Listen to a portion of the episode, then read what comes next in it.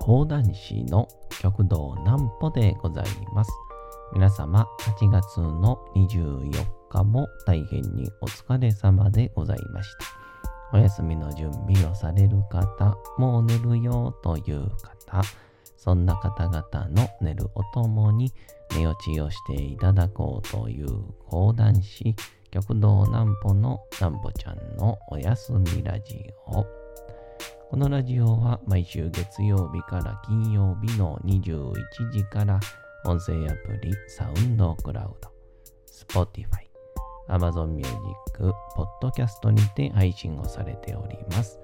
皆様からのお便りもお待ちしております。お便りは極道南歩公式ホームページのおやすみラジオ特設ページから送ることができます。内容は何でも結構です。ねえねえ聞いてよなんぽちゃんから始まる皆様の日々の出来事や思っていることなどを送ってください。ご希望の方にはなんぽちゃんグッズプレゼントいたしますので、住所、お名前お忘れなくと。えー、いうことで、えー、先日、えー、まあ何日間かなんですけど、ちょっとなんか、体痛いな、みたいな、えー、ことがあって、で、これなんで痛いのかな、みたいな。で、その前日とか、その当日とか、振り返ってみるとですね、確実に酒飲みすぎてたなっていうのが ありまして、えーお酒翌日の、えー体の痛みが、えー今日ちょっと判明しましたんで、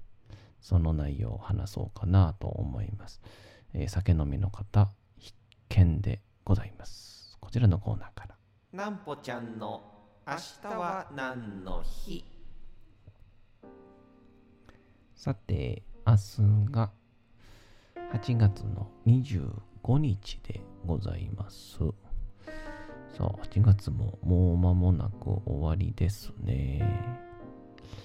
なんかちょっと8月半ばは雨が多かったんでね、なんかちょっと調子狂っちゃったんですけど、またちょっと週末暑くなるそうですから、えー気をつけていただけたらと思います。さあ、それでは行きましょう。8月25は、川柳発祥の日。法暦7年の8月25日に、これは、ガライ川柳ですかね。急にちょっと思い出したんですけど、あの、落語家さんで、川柳川柳っていう方がいるんですよね。川柳川柳なんですけど。え、辛い川柳が最初の川柳万句号を工業したと。最初の川柳万句号を工業したとされていることにちなんで制定をされた記念日ですと。えー記号記号を必要としない川柳は、えー難しい解釈のものよりもより一般生活に近く分かりやすいものが好まれる傾向にありそう、えー気軽にリズムに合わせて読めることもあり江戸時代の頃から親しまれているとでまた辛い川柳が最初の万句号を工業した場所の推定跡地には川柳発祥の地とした記念日が、えー記念碑が設けられておりますと。この万句号なんて、失礼しました。マンク合わせの工業でしたね。マンク合わせの工業でした。で、えー、その推定跡地というのが、東京都の大東区蔵前4丁目3番地ですと。えー、ぜひとも皆さん、えー、これ見に行って見てくださいね。うん。もう一個言っときましょう。8月25日がパラスポーツの日。障害者スポーツの振興と障害者への理解を深めることを目的に障害者スポーツ支援などを行っているアダプテッドスポーツサポートセンターが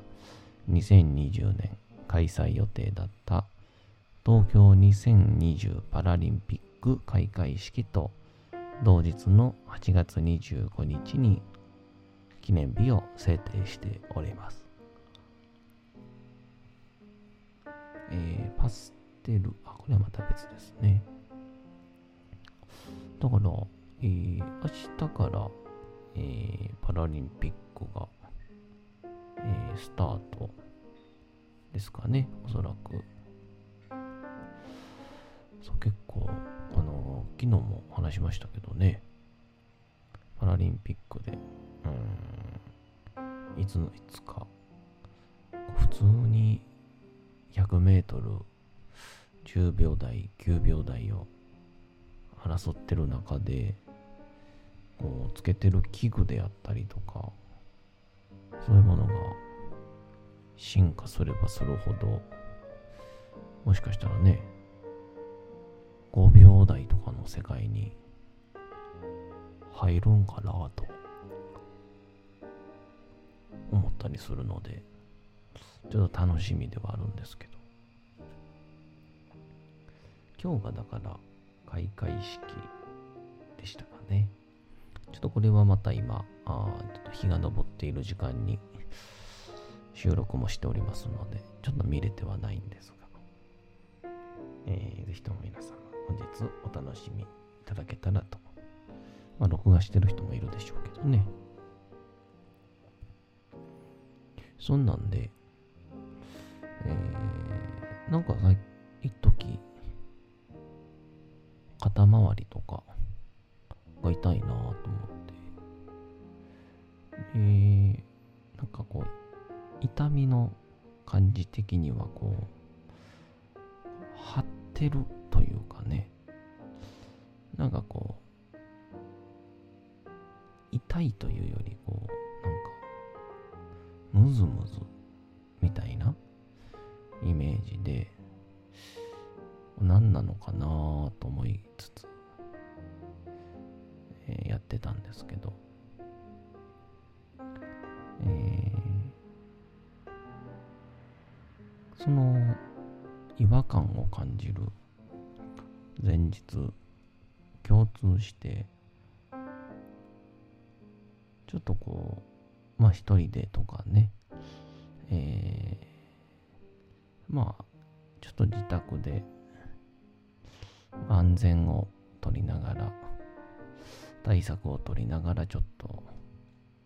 人とお酒を飲んだりした時の感覚で、えーなんか翌日体が張ってて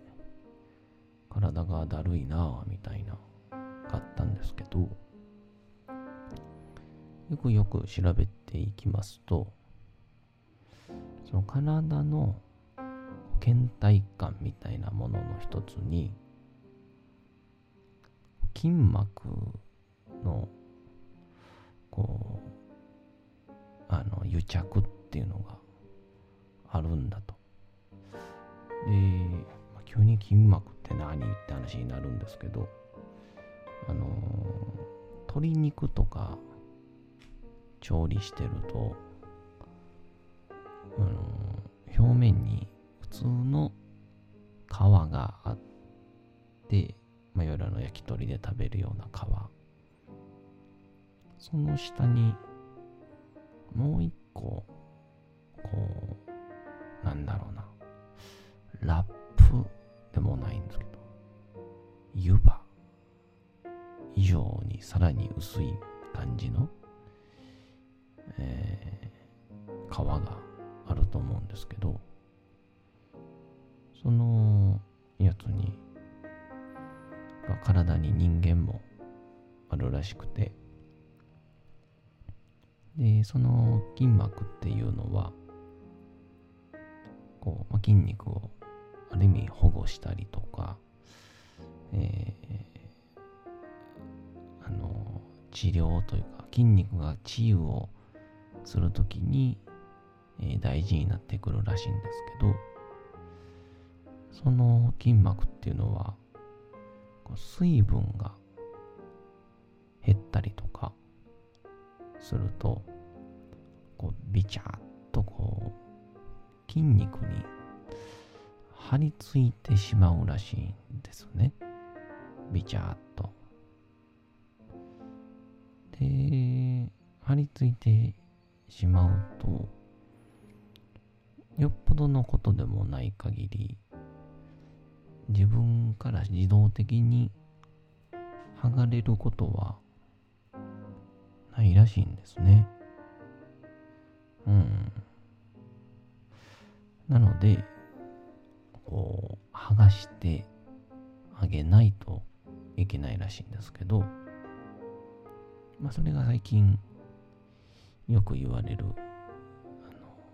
筋膜リリースっていうやつですよね。筋膜を剥がしますっていうやつなんですけど。で、ま、その筋膜リリースやらなんちゃらっていう話の時にその筋膜が水分が減ってビチャッとくっついてしまう時にまあ一番の原因は水分不足らしいんですね。水分不足と体を動かさないっていうこの2つらしいんですけどこの水分不足はまあ日頃普通にこう飲む水の量が取る水分の量が少ないのはもちろんなんですけどいっぱい取ってても一番こう水分が奪われる時ってどんな時なんですかってこう先生とかに聞いたらやっぱりお酒を飲む時らしいんですね。えー、で、お酒飲むとこう、アルコールの分解のために水分が大量に使われて、で、そのせいで体からいろんなところに水分が行き渡らなくなるので、筋膜が水分不足に陥ると。で、まあよくあの、頭がこう、痛くなったりする。お酒を飲むのは、水分が足りなくなって、えー、体の、えー、血液がある意味ドロドロになっていって循環が悪くなるから頭の頭痛とかになっていくらしいんですけど、なので、この、お酒を飲んで、まあ、軽く風呂だけ入って、すぐ寝てしまう。えー、これ非常に良くないらしいですね。はいえ。できれば、えー、寝る前にしっかりと水分を。できれば理想は理想の量は、え、飲んだお酒と同じ量らしいので水とアルコールを1対1にするっていう。まあでもそんなやっぱ一気には飲めないのでっていうので、おすすめされたのが、あの、お酒一杯飲むごとに、水を一杯飲んでください。っていう。そのこれ結構海外の方もよう言うんですけど日本人はなぜお酒ばっかり飲んでるんだっていうのをすごく言うんですよね。うん結構海外の人って、まあみんながみんなでもないんですけど、お酒飲みながら、結構間に水飲みはるんですよね。うん。で、それが一番、こう、酔わない？もしくはまあ、水分不足に陥らない？方法らしいんですけどなのでこうグビグビっとビールいっぱい飲んだら理想はあのお冷やの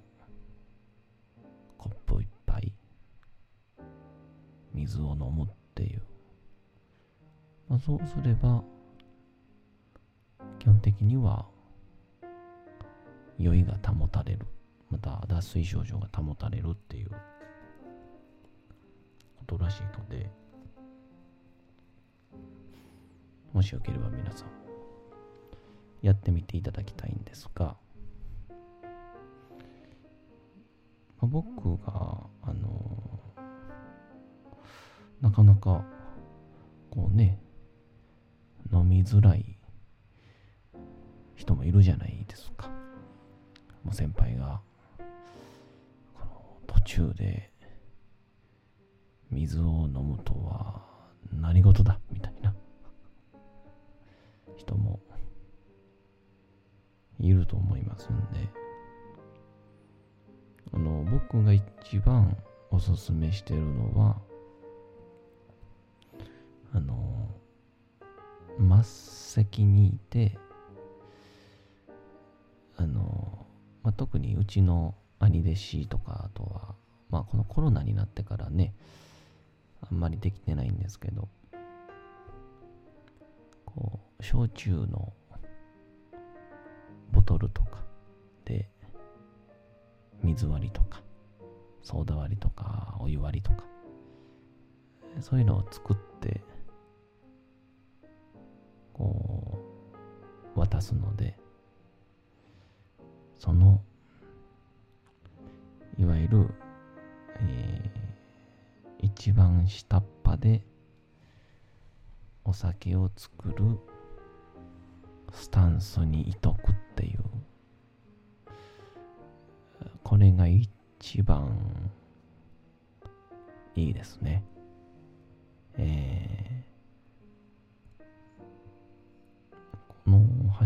こにいれば、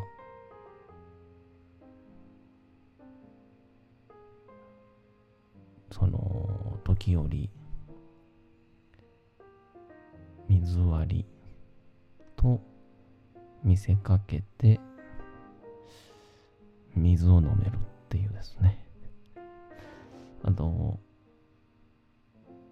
普通に水割りを飲んでてもと多めに水を足していっていつの間にか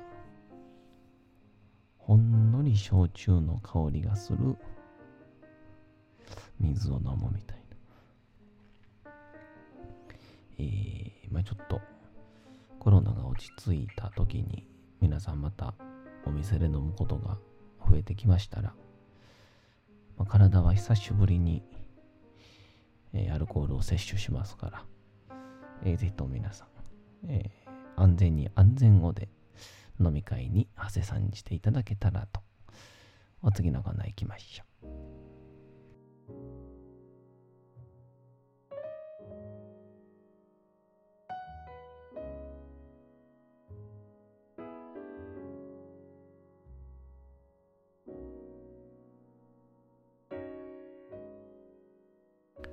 さて、時刻はうとうと朗読会の時間となりました。皆様、小さい頃眠れなかった時に、お父さん、お母さん、おじいちゃん、おばあちゃん、お世話になっている方に本を読んでもらった思い出はないでしょうか。なかなか眠れないという方のお力に寝落ちをしていただければと、毎日様々な物語、小説をお届けしております。えーさて、本日もお読みいたしますのは、えーチャップリン自伝若き日々でございます。えー着々と進んでおりますが、なんか、音読をして進めるって意外といいですね。物語が頭に、えー非常に入りやすいなぁと感じております。それでは本日もお楽しみください。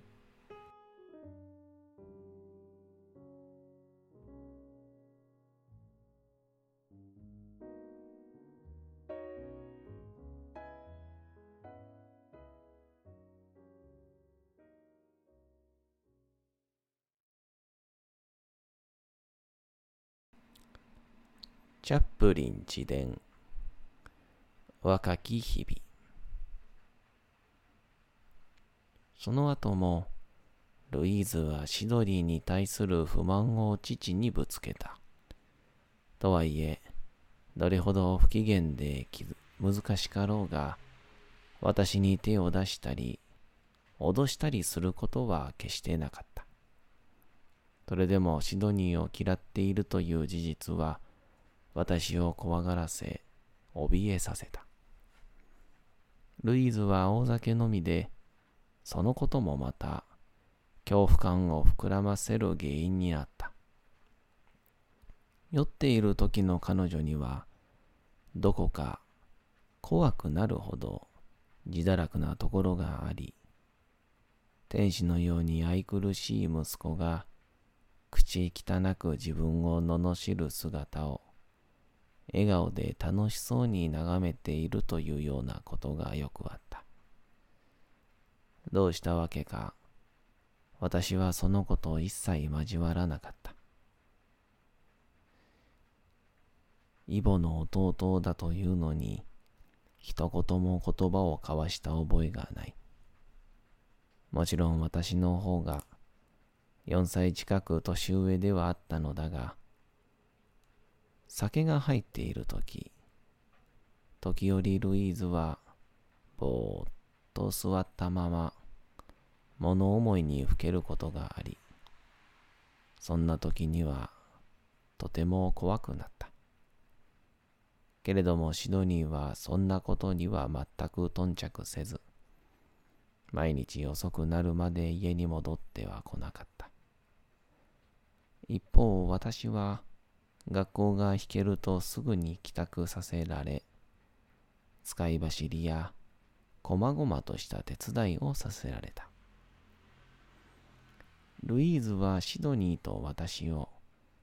ケニントンロード校に通わせた。他の子供たちといれば